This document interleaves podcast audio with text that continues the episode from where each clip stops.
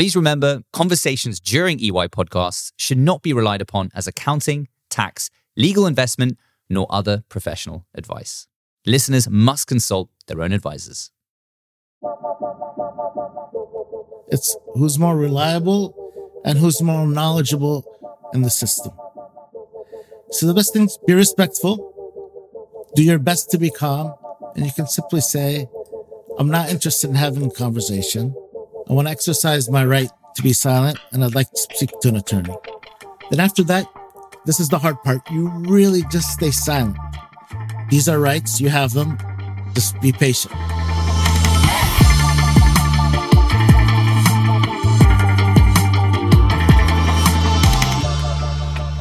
Truth is, humanity can save itself and our planet. And right at this very moment, there's someone who's taken on this challenge and is on a path to solving an incredibly tough global problem. This podcast was created to tell you about them. You're listening to Better Heroes, a show from the global EY organization about the untold stories of entrepreneurs devoting their lives to impactful innovation. And I'm your host, Matt C. Smith.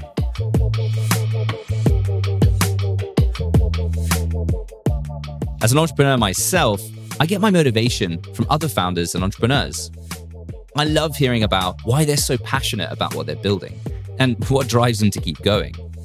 But Better Heroes isn't just about the innovators. Each episode will share how technology is a tool for hope and how the solutions you're going to hear about can positively transform communities across the globe. In our first season, we'll tackle climate catastrophe, global unemployment, food insecurity, and social inequality. We've also invited founders and people within the EY community, and they'll talk about the role that businesses, governments, and the social sector can play in championing impact entrepreneurs.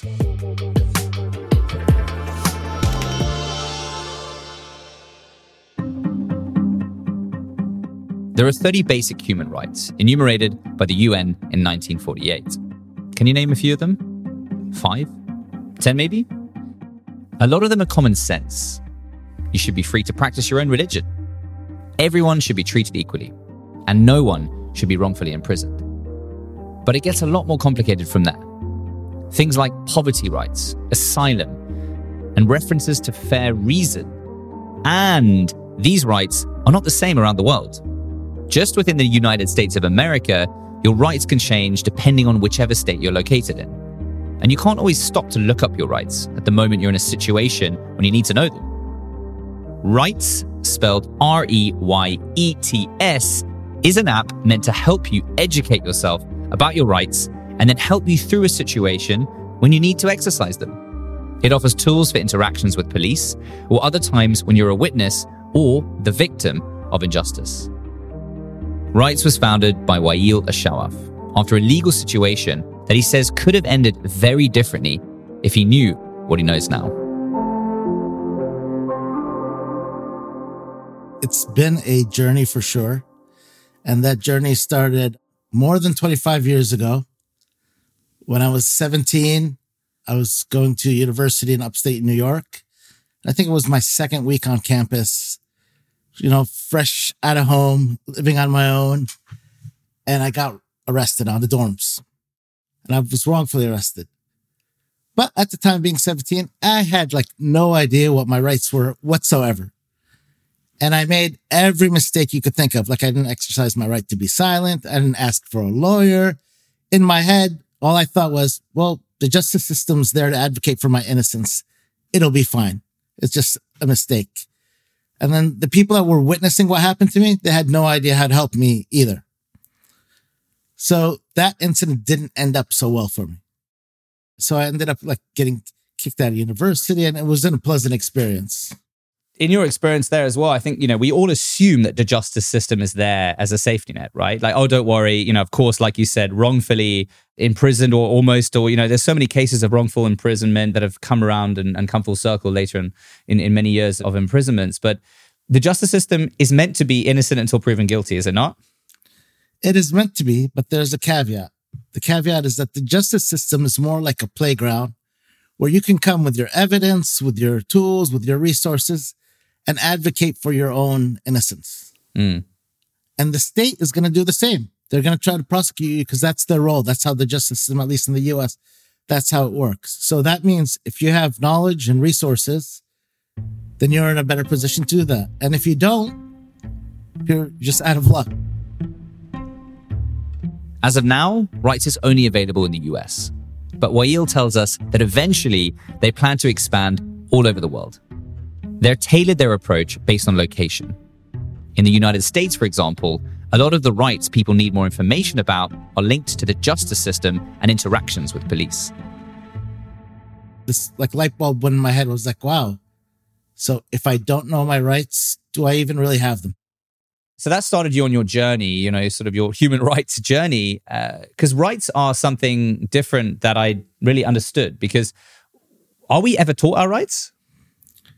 You might be, but most people they're guessing their rights. You're learning it from TV. I mean, unless you're you make a conscious effort to learn them, or schools are teaching you, where else are you going to learn your rights? Do you think it should be taught in schools? Absolutely, absolutely. The rights are so fundamental and yet not having them is so destructive. Like think about this scenario. When people's rights are violated or di- are disproportionately affected, right? That's not just robbing them of like an opportunity to develop themselves, but it's also taking time that they could use to focus their energy on being creative, learning things, enjoying life. But instead, like in some parts of the US, you have parents talking to kids as young as eight and nine about what to do if you get arrested. What do you do if you get in trouble? Because they're so disproportionately targeted. The United Nations has 17 published sustainable development goals that are meant to create a better future for people and our planet. Number 10 on that list is reduced inequalities. Teaching people about their rights is a major step towards this goal. Even if we all have the same rights, they are disproportionately violated for certain populations, depending on race, gender, and socio-economic status. So, yes, it should be taught.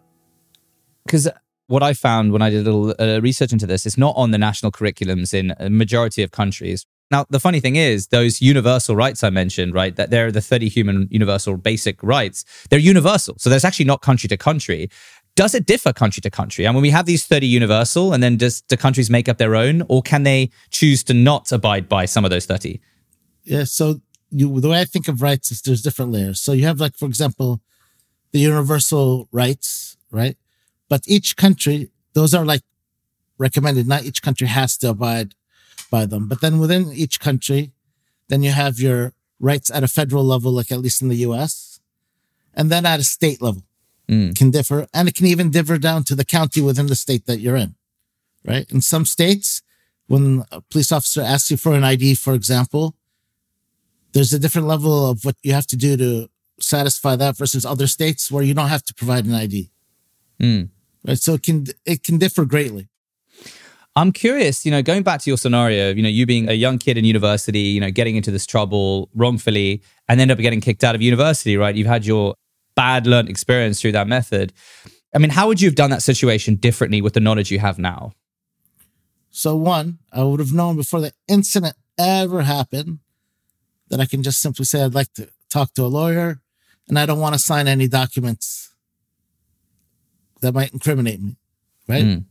So those two things alone would have stopped the whole process of me starting to go into like, oh, well, he signed a document, said he was there, it said this, because I didn't read it at all. I just was scared and I signed it.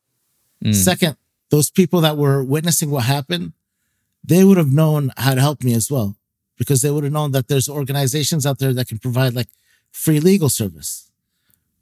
Right. They would also know how to like do citizen witnessing to document what happened to me. Mm. And then after this whole thing happened, I would have known at least where to go and how to advocate for myself. Right. Because those three things didn't exist. And that this was way before cell phones even existed. So add to that a lot more barriers. You might take your rights for granted, but if you aren't informed, Wa'il says it's almost like not having them at all. It's who's more reliable and who's more knowledgeable in the system. Mm. So, for example, what happens to some people is they'll have an encounter with police or immigration agents, and they'll try to assert their rights. They'll in fact say, mm. I don't want to talk. I don't consent to you searching me. And then the official at the other end, whether it's police or immigration, might say something like, well, if you don't, I'm just going to arrest you. Mm. That's against, you're breaking the law. You're going to be in more trouble. Right. Not knowing that you can in fact just say, fine, please get a warrant. And if they insist to violate your rights, then that's just in your favor for the lawyer to help you. Mm. But you don't know that. And you're so intimidated by the process that it's hard to know that. And it's a high stakes situation, right? Like if someone walk in right now, we're recording this podcast, they said, Matthew Smith, you're under arrest or you're being accused for this. Yeah. How would you recommend me to react if someone walked into this podcast studio right now and tried to throw some accusations at me and, and arrest me? There are two superpowers that you can have in a situation like this. Tell me. The first superpower is being calm. But you can only be calm if you know what your rights are, but being absolutely as hard as it is being calm. And the second is exercising your right to be silent. Be respectful. Do your best to be calm. And you can simply say, I'm not interested in having a conversation. I want to exercise my right to be silent and I'd like to speak to an attorney. Then after that, this is the hard part. You really just stay silent because what will happen next is they'll just try to talk to you. They might just say like, well, I'm just trying to have a conversation with you. Mm. Like, you don't want to tell me like who else lives here or what were you doing? They'll start asking you all these questions. And it's not necessarily that you're doing anything wrong. It's just you might give out information that's either going to make you be perceived as inconsistent because you're like, oh, it's just a casual conversation. Mm. Or you're going to put yourself in a position to make it more difficult for a lawyer to help you if you are in trouble. Right. So it's not about like, I want to encourage people to avoid the law, but these are rights. You have them and just stay silent and just be patient. It's hard though. So take me back to that story. So you're at university, you've experienced this injustice, you reacted on emotion, on a fear, as any human being would do. You're actually being played against the system here. And obviously you were wrongfully, I don't know if you were convicted or however that prevailed, but that was a pretty horrific experience, right? What continued after that? So was that where you felt compelled to make a change?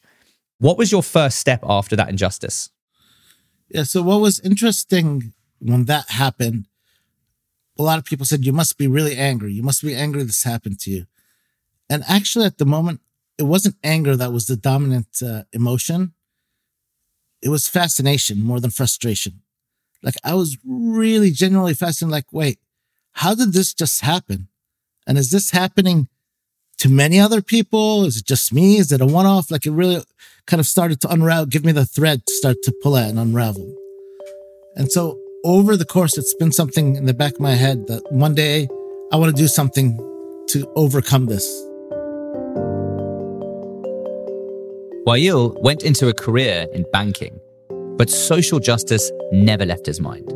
He traveled to South Africa to learn about the apartheid and work with the Desmond Tutu Truth and Reconciliation Institute out there. He also went to Alabama to meet with activists who marched with Dr. Martin Luther King.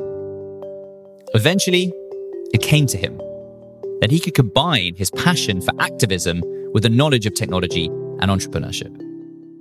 So when the time came, and at that time I'd been in banking for about 14 years, I was watching these videos of, uh, I think it was Philando Castile, who got shot uh, in a vehicle with uh, his uh, girlfriend's daughter in the back.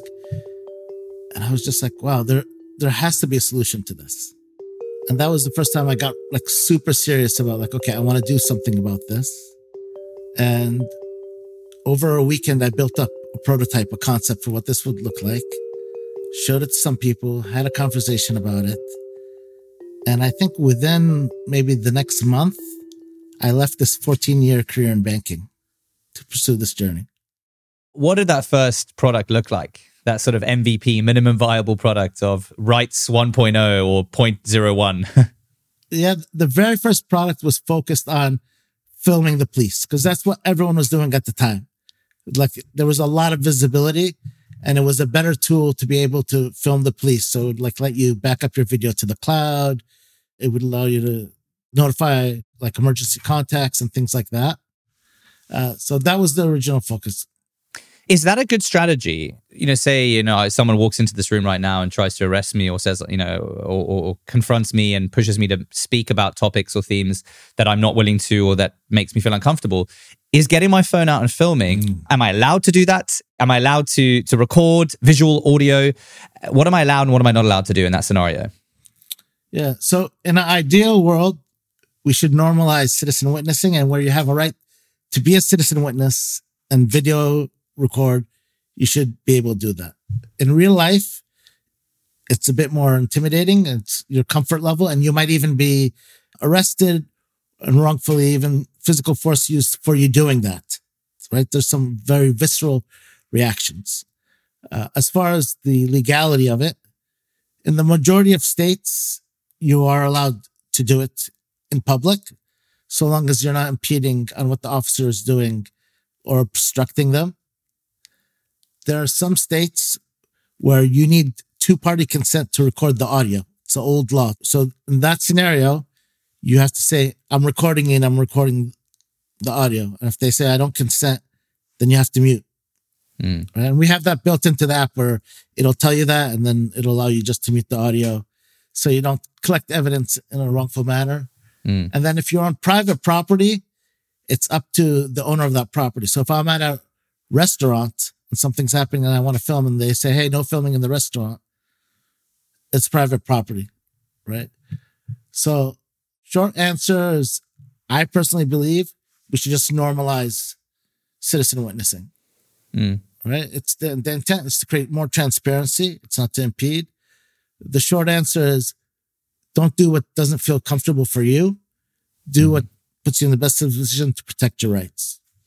So citizens have a role to play in this too, right? It's not just the uh, ill accused or unaccused or accused um, in, the, in those scenarios. So back to your your example there. So yeah, early days. Uh, what year is this? You know, you, you decided now to quit everything. You quit your probably very well paid banking job of 14 years.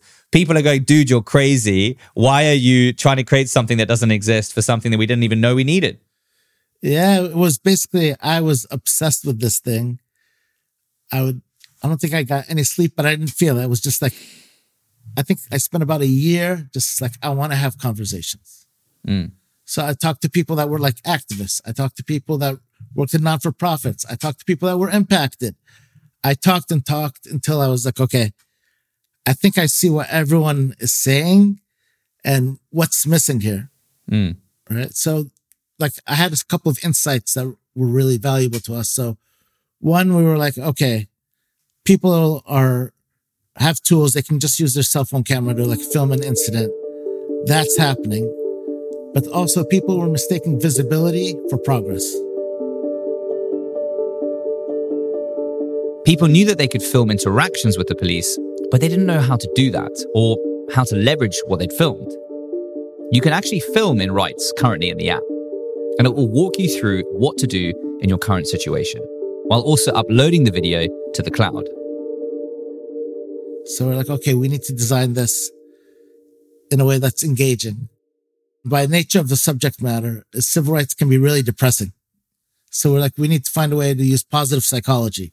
Mm. So we shouldn't just highlight the tragedies. We need to also focus on the wins to keep people like hopeful that's a really interesting narrative because it's true. It is. You look at it and it's all like doom and gloom in the scenarios that when when there is injustice. And I'm looking at the 30 basic human rights right now. The list. Number one is the right to equality, and the last one is freedom from state or personal interference in the above rights. So it's actually an all of above kind of thing, right? Yeah. Uh, how do you begin to interpret that, and how do you begin to make that user friendly and layman's terms? Because I'm reading half of these, and, and I feel like unless yeah. I have a law degree, where do I begin? How do I imply that into my life? Perfect question. So one, we started with the belief that all rights start at a hyperlocal level. That means like with the individual. Two, we recognize most people are not going to be able to understand legal jargon nor should they be expected to. So what we did is we've devised a format for how we're going to interpret and display the information. So our first premise was that if you only had 30 seconds to answer a question and you're like, Hey, Matt, what do I do? Police are at my school campus. What would that 30 second answer be? And so when you look at question, that's going to be the answer there. Like you have the right to be silent. Don't resist arrest. Ask for a lawyer. Then the second thing would be if there's any exception or warning, what would that be in one sentence or two? And it might be something like, they may arrest you even if you remain silent. Don't resist. And then we have like a long body of the text if you want to dig in and like see the sources and get information. You don't only need to know your rights when being stopped by the police or arrested. Do you know your voting rights? Your rights at work or school? Or your rights at a protest? We take all these questions and answers them in a human way. So it's actionable, not just like, oh, I know what the law is. So let's continue with the example in this. I'm in my podcast studio right now, right? Someone walks in right now. I would go into, is it an app? It's a mobile app, yes. Mobile application uh, called R E Y E T S, right? Yes, correct. It's a combination of rights, like R I G H T S, and I, E Y E, as in like being an eyewitness, and kind of mashed together. I love it. Rights. Yeah. So as soon as you open the app, it's the first page is basically a camera view. So like the viewfinder of the camera. But while you're filming, you can navigate the rest of the app. You also can set the app to film immediately upon opening and send your location to emergency contacts. It starts filming. On the bottom, you'll have like some emergency contacts and then you'll have the REYETS logo. You tap the REYETS logo. It'll drop down a menu of rights where you can continue filming, but you can like scroll through and look, okay, stops and arrest, and then find what applies to you. Mm. The second thing the app does though is we try to use your geolocation to guess what the situation might be. So for example, if you're opening the app on a highway, the app's going to assume it's a traffic stop. So right on the viewfinder of the camera, it's going to have a little shortcut for traffic stops in your area. If you're at an airport, it's probably travel or immigration. If you're in a residential area, it's probably home. If you're at school, and so on and so on, Mm. just to kind of make it more easy and accessible. And then we might have other shortcuts, like things you should know. So once you're documenting, you can see a script there. It'll even tell you like, this is what to say to a police officer. Uh, you know, I, I want to be silent. I don't want to talk. I would like a lawyer, etc., etc. But if your phone gets taken away, you can lock your phone. It'll continue recording audio. And all that is backed up to your cloud. Wow. So later after incident, you can go back to whatever cloud service you use, whether that's Apple or Android, and you can find those files there. We purposely made it so that we will never get access to your videos unless you physically send them to us to protect you. Mm. Because we don't want to be in a position where we're subpoenaed to give up your information. Because I almost feel as uh, like you said at the at the beginning of this, you know, a lot of it. When we go into a scenario that is uh, with, with police and with enforcement, you know, there's the asymmetry of information. They have all the knowledge, we have none of the knowledge because majority of arrests are first time, right? In, in many cases, uh, such as yours, right? Yep. So we almost are setting ourselves up for failure to further incriminate ourselves unless we plead the fifth, the Fifth Amendment, you know, the right to remain silent. So I almost feel as if law enforcement don't they have an incentive to partner with you to create campaigns around hey, if you're ever in a sticky situation, whether it be, you know, rightfully or wrongfully, rights, think rights, open up this product. It's a state funded, state organized, or are you facing friction? common sense would dictate what you said would be correct that they should want to want people to know their rights however at the same time if you step back and think about what you're asking them to do it's almost like oh we're going to help an auditor audit us right? So from a culture standpoint mm-hmm. there's a huge policing culture in the us that's very like you might have heard this term like the blue line. Don't cross the mm. blue line right? So because of that culture it makes it very difficult for us to get their buy-in. But also, if we did get their buy-in, it might hurt our stance with with our users because our users want to trust that we're independent, Mm. right? So if they believe like, oh, you're working directly with law enforcement, they might feel like, oh, are you giving up our information there?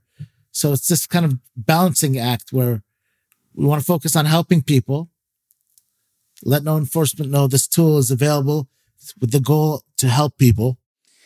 Uh, so since the beginning, you know, you, you, launched this product so many years ago and have been growing and developing since then. Since your initial passion uh, many years ago at university, where are you in that journey so far, and how much further do we have to go until everybody knows their rights?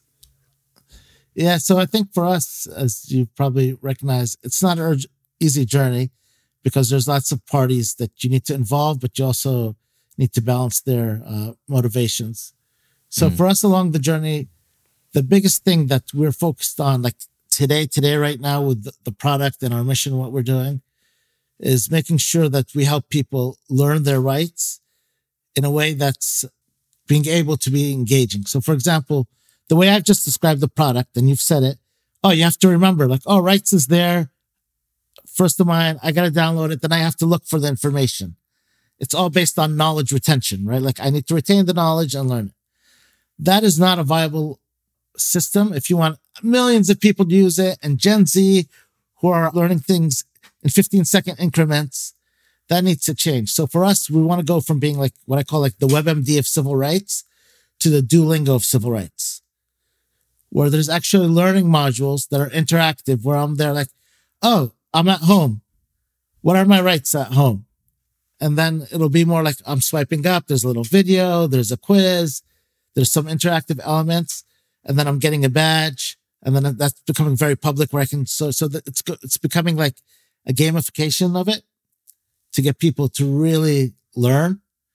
And that's something you can deploy like at schools, workplaces. So we want to build out that infrastructure to make it much more interactive. And then the second phase of that is building out the tools that we've already built. So I think we've kind of built the tools first when we should have focused on the education first in hindsight. So, given that analogy of Duolingo, actually, I like that angle there. Instead of the, you know, the the WebMD and Duolingo, will you go into different rights in different jurisdictions? So, currently, the product is live in the US and is tailored and targeted towards the US. Correct. We've gotten people both in Canada and Europe and uh, even parts of Africa and the Middle East have asked if we would expand. Mm. Uh, we definitely would, but I think the US is a good place for us to perfect the model to make expansion easier versus us just going like right now and being like, yeah, I'm going to be in South Africa, and Norway, and the UK would be very challenging for us to do uh, in, a, in an efficient way. So I think the US is where we hone the model, we get it down, and I think that's something we can do like within the next 12 months and then we start thinking about like okay where are the next uh, places that we want to expand to. Mm. so what gives you hope? What gives me hope is that people are excited about what we're doing. Gen z and millennials are by far by far the most engaged of any generation. I think there's a crazy statistic out there where it's like 91% have participated in some sort of activism. 70 plus percent are aware and engaged about like Black Lives Matter movements and, and other things. And given that their population is growing, they're and they're coming of age, they are also going to be the future leaders, lawmakers, politicians, police officers. So that's the opportunity to create generational change. Mm. So after this, you've given us some advice. How can we all, from this second onwards, go and lead our lives living forward what would be the give us three steps to understand our rights. What would be our next three steps from from today going forward? Yes. So one think about scenarios like you that was an excellent realistic scenario. Make it real. What are things that Im- important to you and people around you? And actually go start researching them. Our app is an excellent place to start with that if you're in the us uh, second engage with the organizations around you right? So, I mean, like what I would do is I would literally just Google, like, think about something you really care about. So let's say that's immigration rights. I'd look for an organization. I'd sign up and just whatever time I'm allowed to do, I would contribute some time or effort to go educate myself. And the third, and I think most important step and most difficult is not to engage in willful blindness.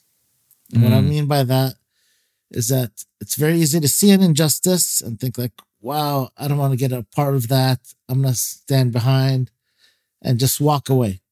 don't walk away. That doesn't mean I'm not telling people go be vigilantes or put Mm. yourself in harm's way, but do the bare, at least the bare minimum. It might be taking a picture. It might be commenting. It might be going, reporting it somewhere, but don't let that moment pass without you contributing in a way that can help that person or that situation. But again, that takes uh, some intentionality to get there. So I, I'm going to tell you what exactly I'm just done. So I've just downloaded REYETS, by the way. There you can see it there. Beautiful. So um, I'm, I've downloaded it. Ignorance isn't an argument for for, for, for injustice, right? Like uh, for not knowing. So I'm just going to spend a short amount of time learning and, and and and skimming these kind of things. I've done a bit of knowledge. Whatever I remember, I remember. Whatever I don't, I don't.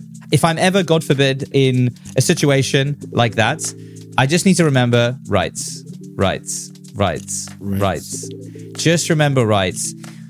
Wa'il, thank you so much for joining us, mate. This has been really insightful to learn about our basic human rights that actually the majority of us aren't as well aware of as we should be. Thank you. It's, it's been a pleasure coming on here, and it's a privilege to have this platform to talk about it, talk to your audience, and the work of justice doesn't stop. So let's keep doing it. So that's it. Thank you all for joining me, Matt C. Smith, on this episode of Better Heroes. You can learn more about REYETS at R-E-Y-E-T-S dot com, and you can learn more about EY Ripples and all our impact entrepreneurs at ey.com slash EY Ripples. The links are in our show notes. Hey, before you go, please don't forget to subscribe to our podcast, Better Heroes, wherever you listen to your podcasts. You can also rate and leave our show a review to help others find out about the amazing work of our impact entrepreneurs. We'd like to thank our podcast producers, Hueman Group Media, who helped us bring this show to life. That's it for today's episode. We'll be back next week.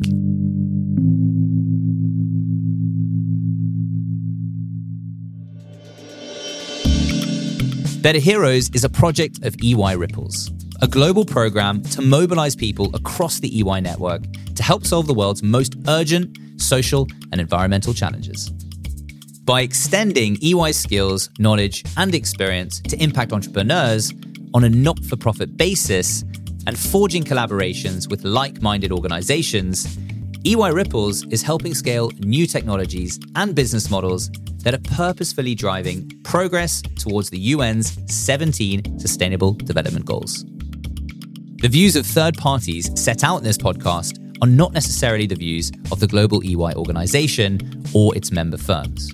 Moreover, they should be seen in the context of the time that they were made.